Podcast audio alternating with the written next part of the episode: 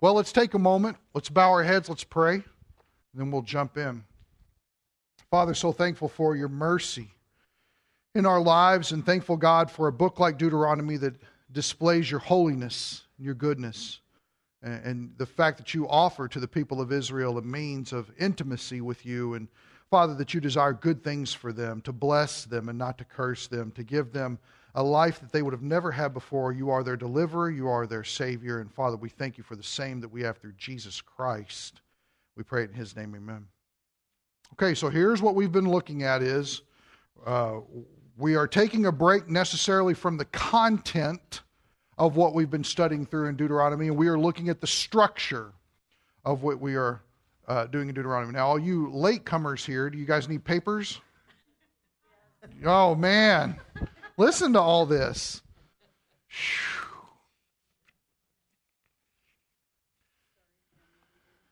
Mitch is going to have to edit like 20 minutes of silence on the... And real quick, if you want to catch up with what we've had before, yes. If you want to catch up with where we've been before in Deuteronomy, it is not a link you can get to on the website. You have to actually type it in. So you'll do gbcportage.com/DEUT, and it will bring you to the point where you can listen to all the previous teachings that we've gone through in Deuteronomy so far. So now, this is going to be kind of a general thing, but what I want to do is I want us to look at our small paper here, and let's discuss real quick the description of what is an inclusio. What is an inclusio? When we talk about the structure that Scripture was written in, this is a literary device that is able to be used. So let's read it. An inclusio is a literary device that marks off a section of material by putting bookends at the beginning and end. This literary device alerts the reader to look at everything between the two similar or identical, in this case, statements as a single unit of thought. In English, we would say paragraph. That's usually how we would word that. If it's something longer, we would say chapter. The chapter is the unit of thought. Remember, originally, we don't have chapters and verses that are here, and the way a lot of our Bibles are done sometimes, it's the two columns real small on one page, and you're trying to figure out what all it is. The formatting on it doesn't really help you reading-wise. In fact, chapters and verses can sometimes cause your mind to make a break where it doesn't need to be. Now, how do we have an evidence of that? Well, number one, we're starting this inclusio in chapter 3:26, and it stretches all the way to 4:21. That's an inclusio. And the reason is because the similarity of phrase. The phrase is, but the Lord was angry with me on your account. Go all the way down here to 21. Now the Lord was angry with me on your account. These serve as the bookends. And the information in between is vitally important, making up one unit of thought. Now, in our study that we did, we read through the whole thing, but where we stopped really kind of marking everything was around verse 15 through 21, chapter 4, 15 through 21. Did anybody work on this after Deuteronomy? And I'm going to suppose you did, because a lot of you that had papers last week don't have them now, and I'm sure it's because they're laid out on your kitchen table, and you've got your concordance and your Bible dictionary and your Bible out and pens, and if you're like Jamie, you got colored pens or crayons or whatever you're using to mark up the text and observe everything that you see, right? Okay. And so you can't answer my question because you left your paper home with all that stuff on it and you didn't remember it, right? So the Lord didn't leave an impression on your mind about what you studied. But no, did anybody study anything else on this and note some similarities, some things that went together, where the units of thought were? Did anybody find anything that you stumbled upon, you like, whoa, okay, wait a second, I'm starting to see it. Anybody? No one. Okay. Leland wasn't here, he gets a pass. Wasn't here? Okay. I wasn't. Okay, he didn't share his paper. Okay, so you weren't here. That's your excuse, and then you're heaping guilt on someone else. Doubly justifies you. That's great. How about this? Does everybody remember that when we saw in chapter 4, verse 1 and chapter 4, verse 5, the statutes and judgments? Does everybody remember that? What did that do for us? Anybody remember? It was another inclusio inside of the larger inclusio. Does everybody see how that works?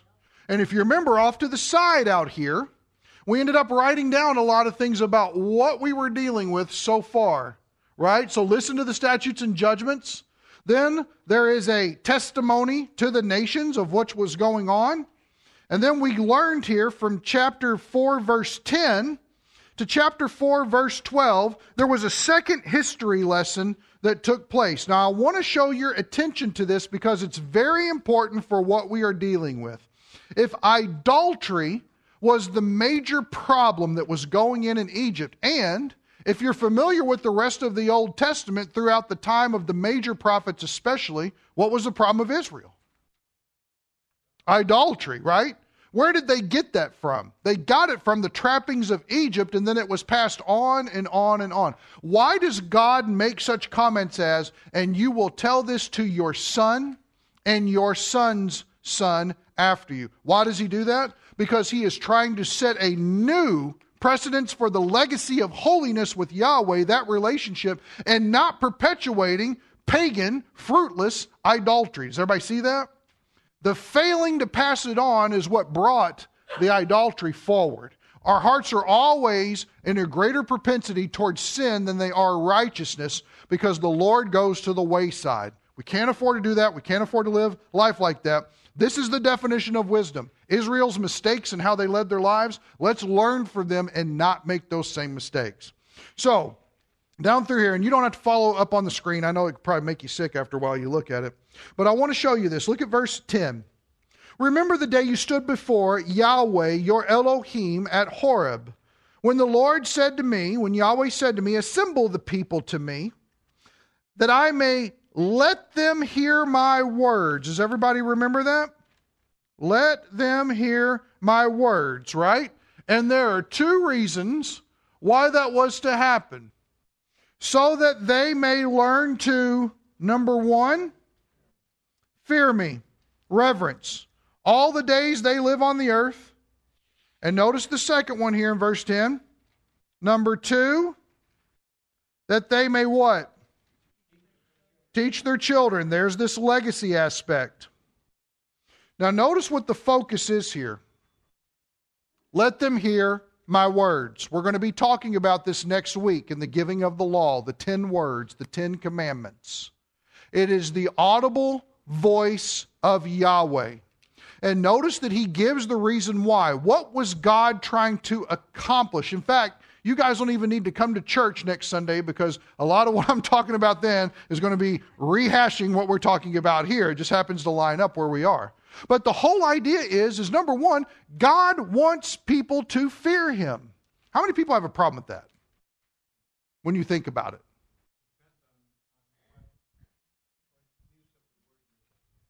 Okay.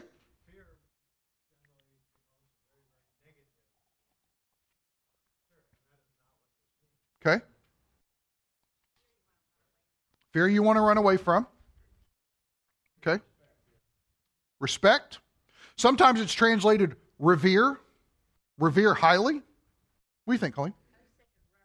Reverence would be a good word to use. Is it a bad thing to be scared of Yahweh? Actually, it's not. In fact, it's because of the fear that we know comes from discipline of sinful situations. And we know, we completely believe, yeah, God is real. Yeah, God does work in my life. Yeah, he's my father. If you know that your father is going to possibly discipline you for your sin, think it might cause you to keep away from sin? In that aspect, fear's healthy, isn't it? In fact, God does not want his kids to sin. Do you realize that? I know that's like, duh, right? But think about it. God doesn't want us sinning. And sometimes, oh, well, we sin every day. Hey, how are you doing in your Christian walk? Well, not as good as I should, right? That's like every person you talk to when you ask that question. Oh, I'm being held accountable. Here we go. Not as good as I should. You know, has your reply ever been, well, you know what? I'm doing way better than I thought I would ever do. Less sin? Woo! Lord's answering prayers right and left. Opened up my mailbox, had a candy bar in it. He loves me so much. Is that? No. Notice it's a, so this whole idea, it kind of skews the idea of there is a God that you are answerable to. And he wants you to fear him. And so what does he do for the children of Israel? Everybody gather up at the bottom of this mountain.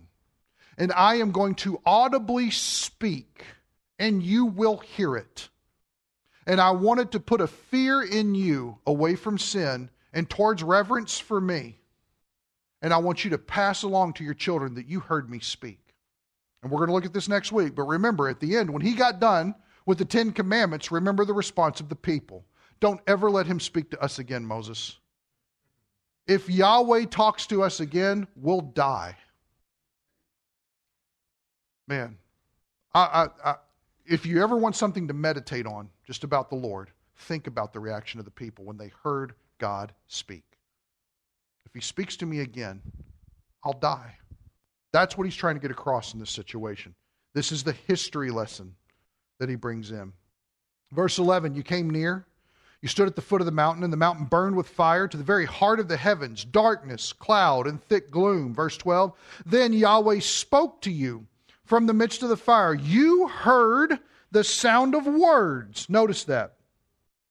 You heard the sound of words, but, and this is important because it shows what they're trying to get across, you saw no form, only a voice. Now, think for a second. We talked about this a little bit when we covered it in general. Why is that so important? Why is it important that they saw no form, they only heard the voice? Because they would make an idol out of it. Why do you think no one's been able to excavate the remains of Noah's Ark off of Mount Ararat? Because they make it an idol. How come we don't have the actual document that John, under the inspiration of the Holy Spirit, set down to write Revelation on that parchment? How come we don't have that today? Because we'd worship it. In Nashville, Tennessee, there is a 1/4 size model that is a replica of the Parthenon.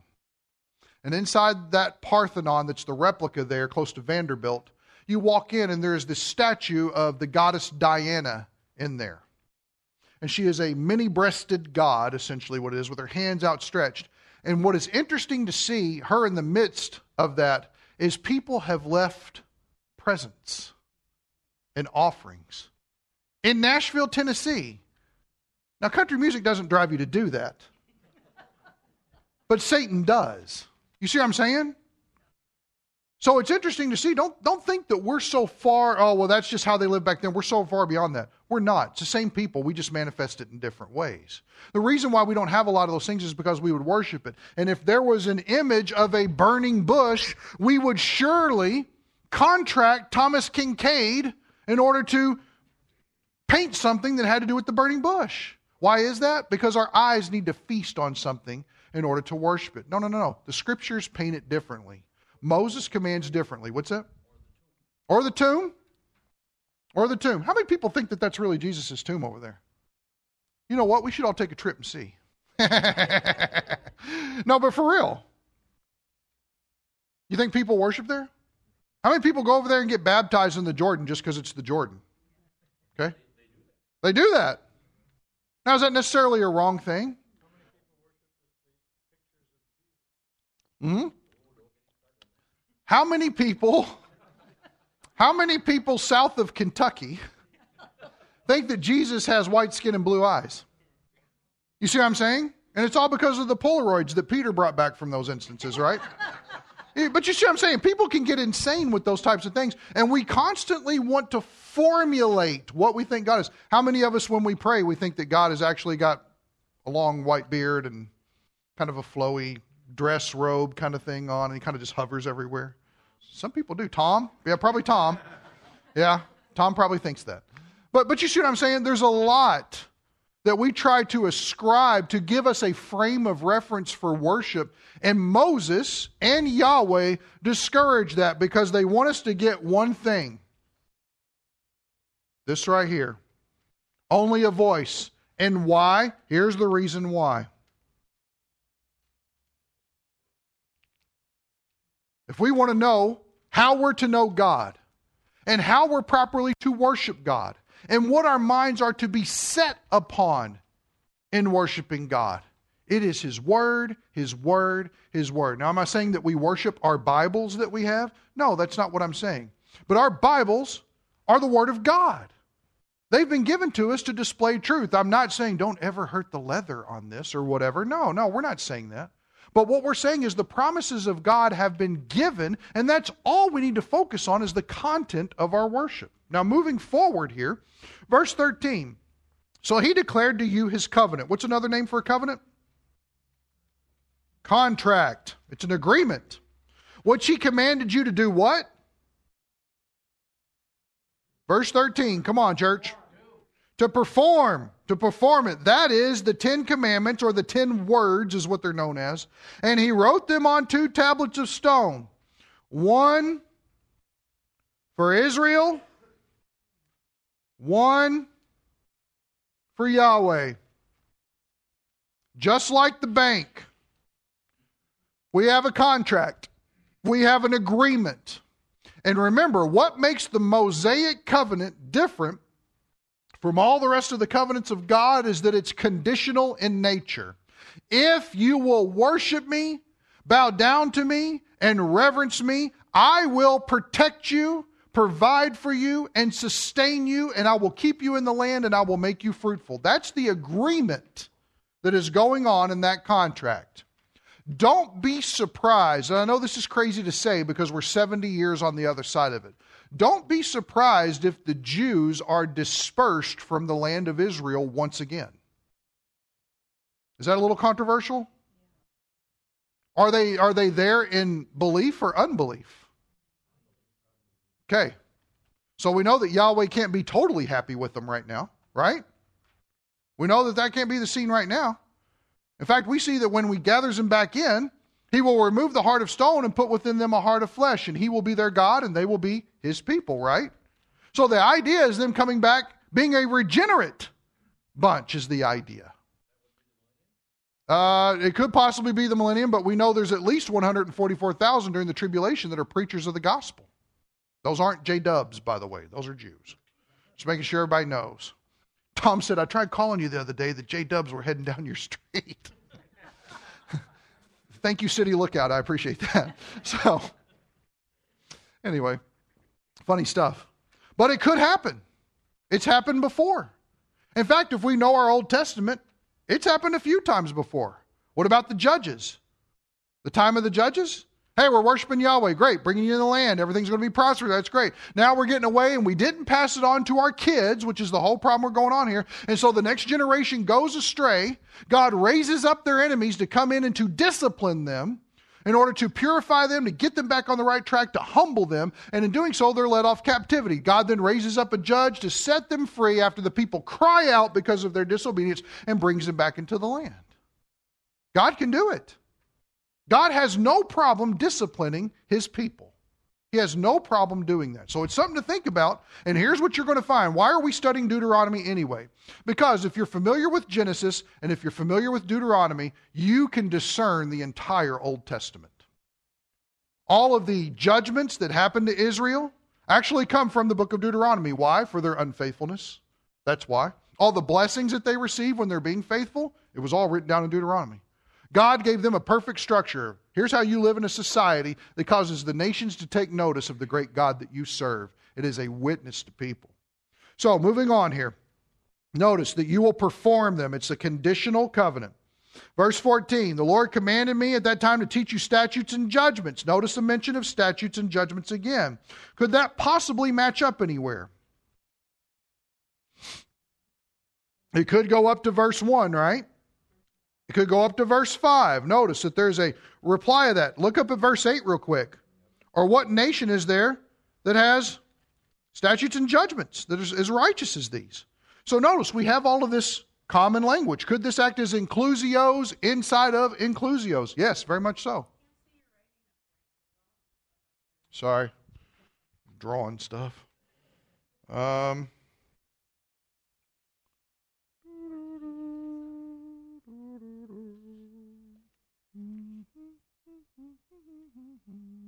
Is that good? Statutes and judgments, little brackets there. I'm sorry it's not clear. I don't know how to make it. Come on. Yeah, I just bracketed it. Just to keep. There you go. Is that better? No? Good grief. Whew. All right, just leave it there. Hey, it was $99, okay? I thought, what a steal, all right? So I was excited about it. All right, moving on here. Verse 15. Now notice, here is the warning. This begins a warning, okay? I'm going to write it here at the top. We'll see how far it goes and what all it entails. Here is the warning that we have. I'm just writing it off to the side. You can't see it, but here we go. 15. So watch yourselves carefully. Since you did not see what? Any form, exactly what we dealt with in verse 12. You didn't see any form on that day that Yahweh spoke to you. Notice, Yahweh spoke audibly to you at Horeb from the midst of the fire. So that, here's the reason why, you do not act corruptly and make a graven image for yourself in the form of any figure, the likeness of male or female. Those are things created on the earth. Notice, the likeness of any animal that is on the earth, the likeness of any winged bird that flies in the sky, the likeness of anything that creeps on the ground, the likeness of any fish that's in the water below the earth. Notice those are created things being animals. It's all created things. Verse 19, and beware not to lift up your eyes to heaven and see the sun and the moon and the stars, all the hosts of heaven, that includes angels and demons, and be, key little phrase here, drawn away and worship them and serve them. In fact, here's what's interesting. Whenever Pharaoh tells Moses, get your people and get out and go worship your God, in Exodus, the word there is actually not worship, it's actually serve. Go and serve your God. Worship and serve, there's a lot to be said. Now that shouldn't be surprising to us. Even Jesus said, if you love me, you'll do what? You'll keep my commandments. You'll serve him. You'll be doing in my name is the idea. If you love him, you'll be doing.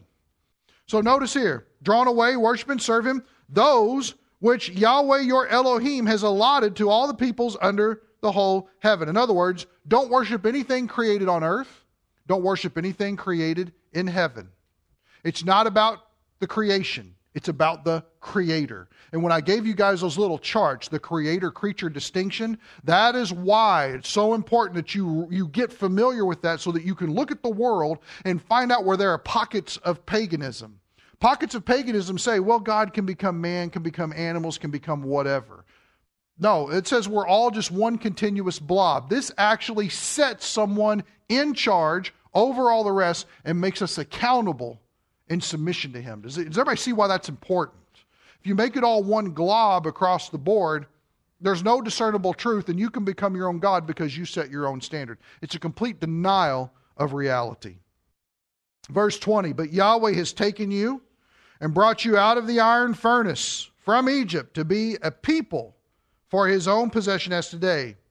Now the Lord was angry with me on your account and swore that I would not cross the Jordan and that I would not enter the good land which the Lord your God is giving you as an inheritance. Now, the inclusio major that we're dealing with is 326 to 421. But now we need to turn our little papers over and read about a chiasm. Does anybody have any questions about how we've been marking up the text? Before we move on, we're getting a flavor for everything that's going on, the subject that's being talked about. Anybody got anything? Okay, chiasm. Back your papers. When a chiasm is used by an author, its focus is the central point, though it may include a climaxing statement at its end as well.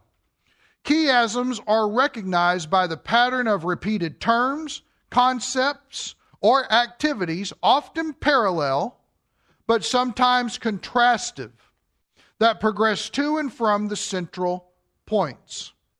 Still, that being said, one must caution against finding chiasms where they do not exist, nor extending them beyond that which the author intends. Larger chiasms would include such works as the Pentateuch, Lamentations, and Matthew's gospel. In fact, there are some people that actually believe that Ephesians is a chiasm as well. That chapter 1 corresponds with 6, that 2 corresponds with 5, that 3 corresponds with 4. It's interesting. Now, how many people are thoroughly confused what we're doing right now? Excellent. As we play it out, you'll totally get it. So, here's what we do.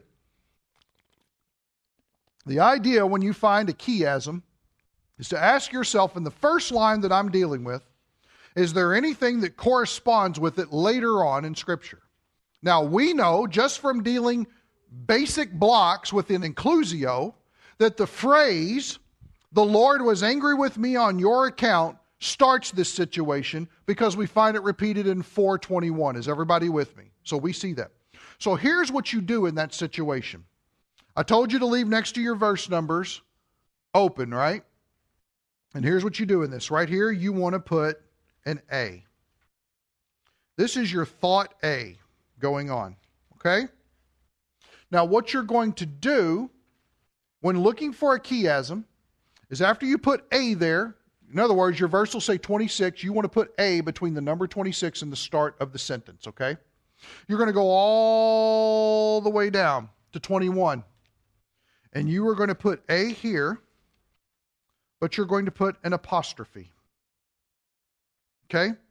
And the reason is because you know that 326 and 421 correspond together. They're parallel. They're giving you the same idea, phrase, structure. Does everybody see this? Yes? Okay, we haven't gotten this hard, so everybody can't be confused yet. We're still moving from inclusio into chiasm. Now, here's where we're going to take the step. The next step to ask is there anything either in the rest of verse 26 or in 27 that corresponds with what is going on somewhere between chapter 4, verses 19 and 20? In other words, is there anything moving in from the top that corresponds with something moving in from the bottom? Do you see how this works? We're actually going to build like a pyramid. If I had a way to structure it like this, we'd start out on both sides and then we'd come in like this and meet a point is the idea. Since I can't do that on this piece of paper, or that we didn't have paper bigger than this in order to put this on, we're going to just have to mark it. So read through this. Let's see. Okay, hold on. Lift up your eyes. Who said it? Okay. You get a cookie. I'm going to bring you a scone tomorrow. There you go. All right. So notice, go up to the top of Pisgah and lift up your eyes. Pause. Why did she bring that out? Skip all the way down to verse 19. And beware not to what? Lift up your eyes. Now notice, this whole idea of lift up your eyes contrasts. Even though it's the same phrase, lift up your eyes, lift up your eyes. Notice that in 27, it's telling you, go to this mountain and lift up your eyes. At the other one, it's saying, beware that you lift up your eyes. Is the phrase same? Absolutely. Is the subject of what you're doing around it opposites? They are. Notice that. One is go do this. The other one is don't do this. So notice they contrast, but they got the same idea. So here's what you find. I have something corresponds here. Under 27, I'm going to put B. And when I go down here to 19, I'm going to put B with an apostrophe. And notice that my B section, 327, go to the top of Pisgah and lift up your eyes to the west and north and south and east and see it with your eyes, for you shall not cross over this Jordan. Look down at verse 19. And beware not to lift up your eyes to heaven and see the sun and the moon and the stars, all the host of heaven, and be drawn away and worship them and serve them, those which Yahweh your Elohim has allotted to the peoples under the whole heaven. But the Lord has taken you and brought you out of the iron furnace from Egypt to be a people for his own possession as today. Notice that lift up your eyes corresponds. Does everybody see that? Subject matter is different. Phrases correspond. Does everybody see that? Anybody got any questions about it? So we see that it's there, right? It's right in front of us. Okay, great. So now here's the next question. Is there anything, and I'll go ahead and give you this because the B section also extends at the top to 327, 328, and 329. It lasts that entire time about what's going on. In chapter 4, verse 1, do you see anything that corresponds with, chapter 4, 1, do you see anything that corresponds with chapter 4, verse 14? Okay, so the idea of statute and judgments, which I am teaching you to perform, right? Let's circle that whole thing there. Statutes and judgments, which I'm teaching you to perform. It's one whole deal. Now look down at 4:14. The Lord commanded me at that time to teach you statutes and judgments that you might perform. Everybody see that? Notice that they correspond together. So, in chapter 4, verse 1, I'm going to put a C there. Chapter 4, verse 14, I'm going to put a C, apostrophe. And notice that everything that is contained in chapter 4, verses 14, 15, 16, 17, and 18 are a group of thought that corresponds with chapter 4, verse 1 by itself. So we're linking up, we're seeing these common phrases used once and then used again towards the end of our inclusio. Does everybody see that?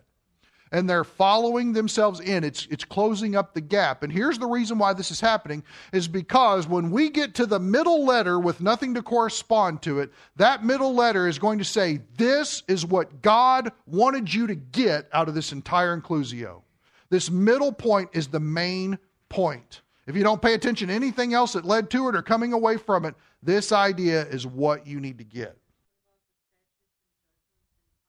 The statutes and judgments, we're going to get to it. We're going to get to it.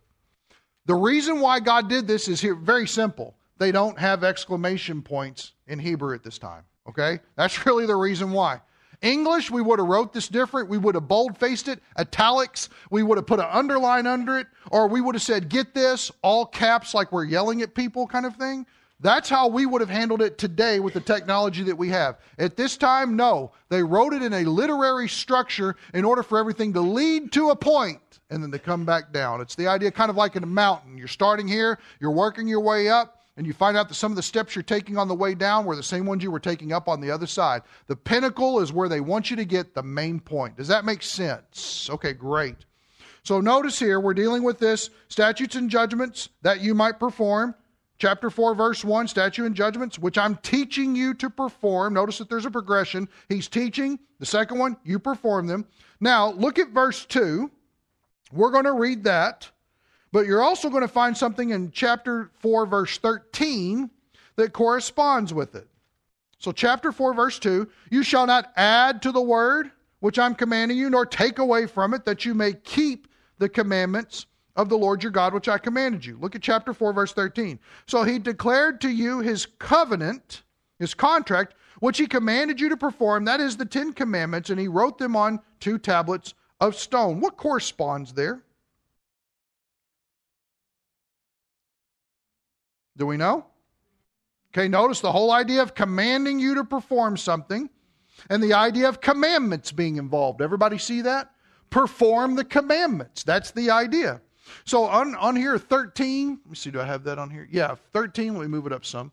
I am going to sit here and I'm going to put perform, that is the 10 commandments. That's going to be my common thing. And then I'm going to scoot up to chapter 4, verse 2.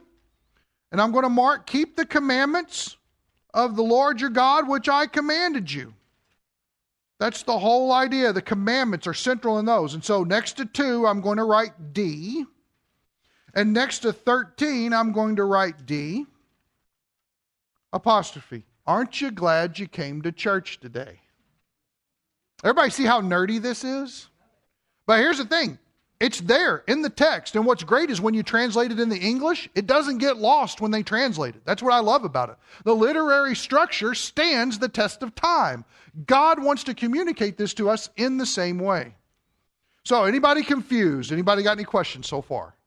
Everybody see how we're finding parallels that correspond? They may contrast, but that's what we're getting. Everybody see it? Okay, great. How many people are confused but don't want to raise their hand? Okay, making sure. All right, so now we're going to look at verse 3. Your eyes have seen what the Lord has done in the case of Baal Peor. For all the men who followed Baal Peor, the Lord your God has destroyed them from among you. Now look at verse 10. Remember the day you stood before the Lord your God at Horeb, when the Lord said, assemble the people, that I may let them hear my words, so that they may learn to fear me all the days that they live on the earth, and that they may teach their children. Does anybody see anything corresponding here? Notice I use the word corresponding. Very important for you to get. Anybody know?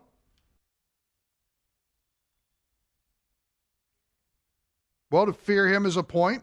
But how does that correspond with what we're seeing in verse 3? Remember, the reason why we went through and kind of bunched these together is because we actually see that 3 and 4 go together, right? But you who held fast to the Lord your God are alive today, every one of you. What is he teaching them in verse 10? It's the idea of their testimony and hearing his voice. I mean, think about what's going on here. If Yahweh assembled them together and taught them for two reasons, so that you will fear me and so that you can pass it on to your kids. If that's the case and you're holding fast to Yahweh, are you going to live? Yeah, that's really what we're talking about here, aren't we? Obedience equals life. That's the whole concept that we're talking about here. So when I'm looking at 3 and 4 are going to go together. And when I'm checking out 10, let's read 11. You came near, stood at the foot of the mountain burned with fire from the very heart of heaven, darkness, cloud, thick gloom. Then the Lord spoke to you from the midst of fire. You heard the sound of words, but you saw no form, only a voice. So notice, your eyes have seen what the Lord did at Baal Peor, verse 3. Notice, in the case of Baal Peor, that's where he was, whenever this happened, that incident. Notice in 10, remember the day that you stood before the Lord your God at where? Horeb. So notice we got opposites, but places where God is revealing himself. He says here in verse 10, assemble the people, let them hear my words, to fear me, that they may teach their kids. Up in the top we see, for all, verse 3, for all the men who follow Baal Peor, the Lord your God has destroyed them from among you. But you who held fast to the Lord your God are alive today, every one of you. Does everybody see that he's trying to push for obedience to what has been said? Does everybody see that that's the concept we're dealing with here? So notice, moving on, verse, let's see here, 3, we're going to mark down E. Verse 3 is E, and it encompasses 4 as well. And then verse 10, we're going to put E. I have that over here. No, you guys can't see that. Verse 10, we're going to have E, apostrophe. Good. Since I'm from Kentucky, I often say apostrophe, but that's not right. Now, everybody stick with me because we're almost done. We started a little late. We started 5 minutes late, so I'm going to keep you 15 minutes late, okay? That's how that works out. My mathematics is great. So notice the next part, verse 5. See, I have taught you statutes and judgments, just as the Lord my God commanded me, that you should do thus in the land where you are entering to, what's that? Possess it. Now look down at verse 9. Only give heed to yourself and keep your soul diligently, so that you do not forget the things which your eyes have seen, and they do not depart from your heart all the days of your life, but make them known to your sons and to your grandsons. Now you're sitting here thinking, wait a second, that doesn't really add up. Okay, hold on. If that's the case, then we move on a little bit. Look at verse 6. So keep and do them, for that is your wisdom and your understanding in the sight of the peoples, who will hear all these statutes and say, surely this great nation is a wise and understanding people. Does anybody see how these correspond with verse 9? Does anybody see how verses 5 and 6 correspond with verse 9? Anybody?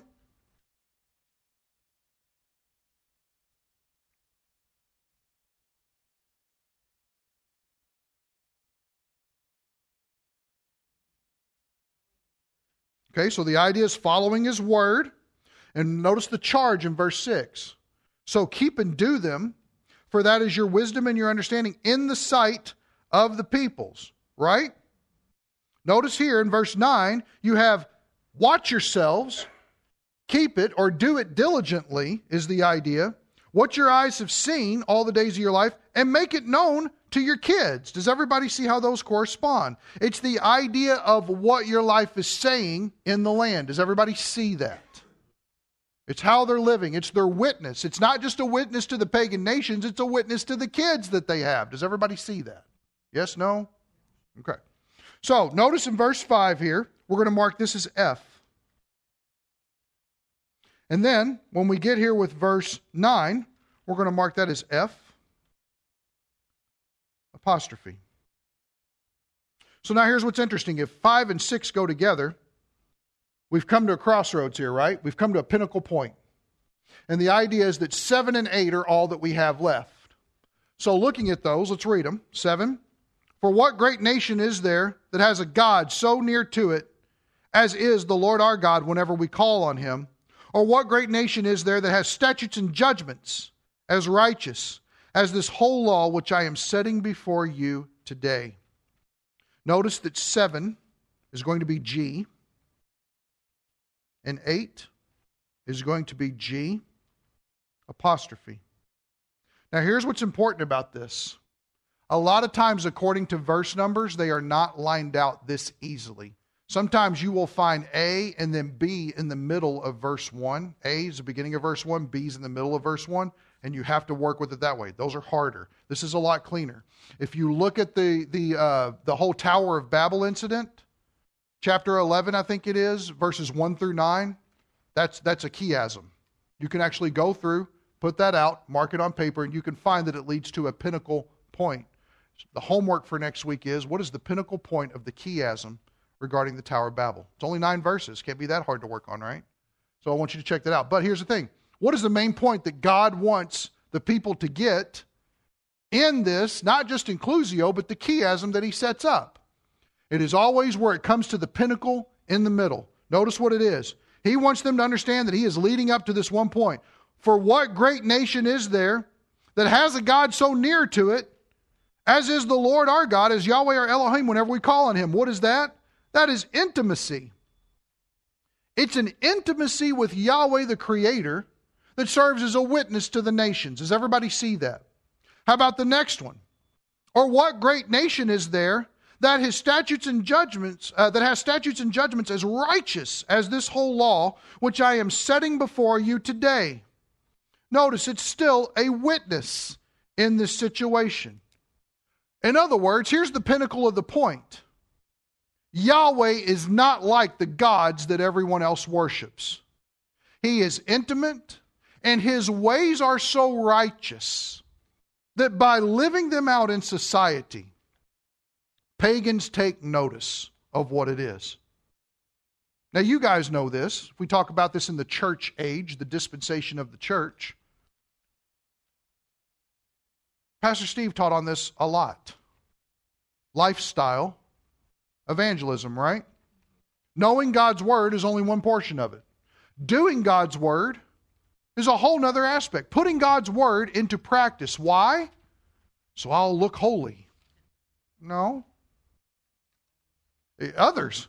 It's always others. It's always others.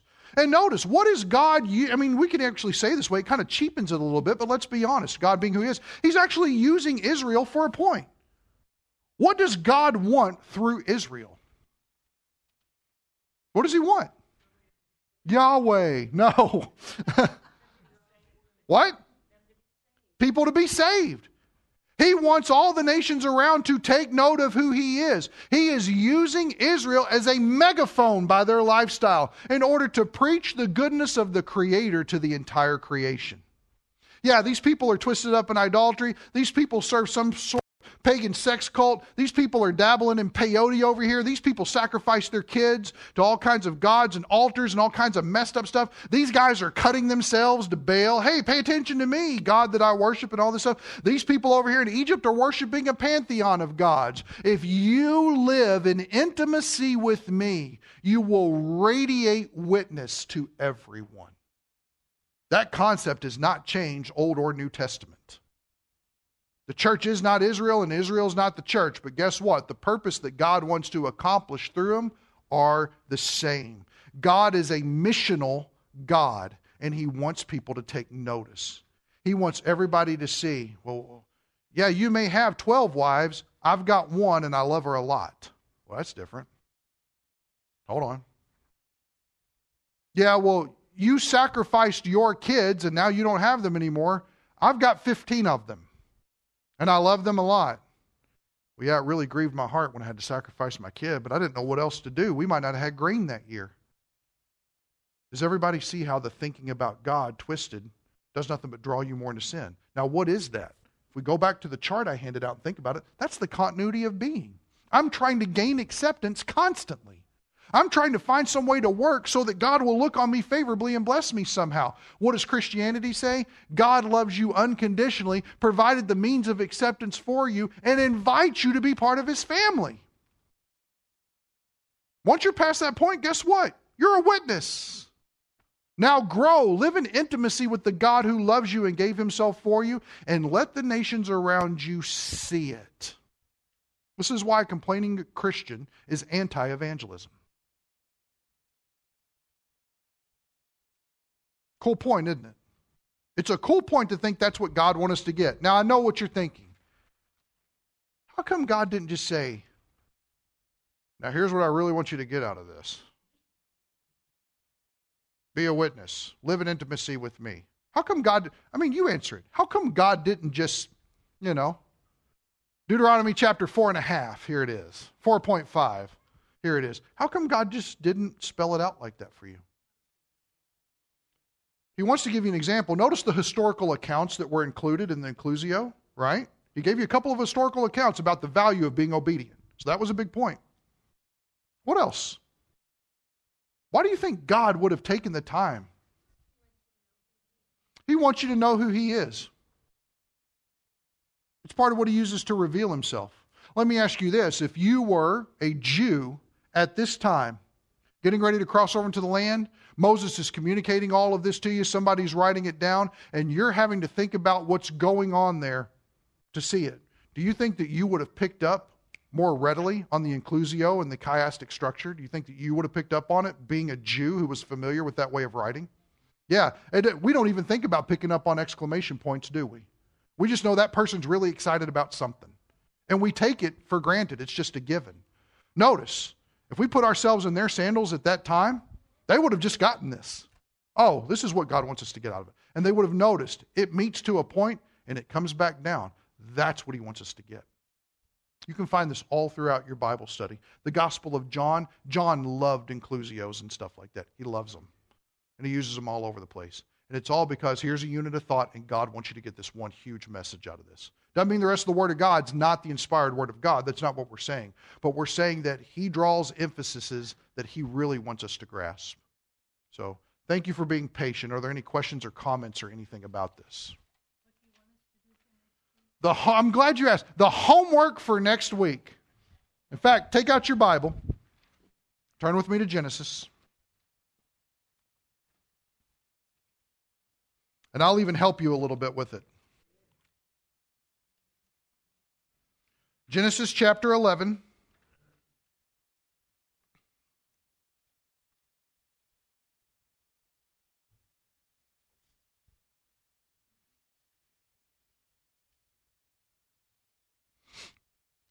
Look at verse 1. Now the whole earth used the same language and the same words. Everybody see that? Look down at verse 9. Therefore, its name was called Babel, or Babel, however you want to say it, because there the Lord confused the language of the whole earth. And from there the Lord scattered them abroad over the face of the whole earth. Everybody see verse 1, the whole earth used the same language. Verse 9, the language of the whole earth. Everybody see that? There's your A and your A apostrophe. Now you can work in from there. And the idea is, what is the big idea that God wanted? Because here's the thing. Was there a lot more that was going on in Babel than what's written down here? Yeah, there was. But Moses was commanded to write it this way by Yahweh. Remember, Moses wasn't around when this happened. He was commanded to write it down from Yahweh in order to stress one particular point that he wanted to memorably and lovingly as a Christian punch us in the mouth with so we wouldn't forget it. He wants to say, get this out of the whole thing. And the question is, what is that central point? Sound good? All right, let's pray. God, thank you that you have inspired the Word, even down to the point of the very letters involved, the structure, the syntax, all of it, Father. You've placed it all here for us to uncover and to know. And Father, I pray that what we get, the big idea that we get out of today is that we would live in intimacy with you, confessing sin, spending time in the Word, calling upon your name for rescue and help and deliverance, cultivating that relationship with you, focusing our minds upon your Word and the promises that are in it, so that we would live such lives that radiate a witness for your glory. Father, use us for your purposes.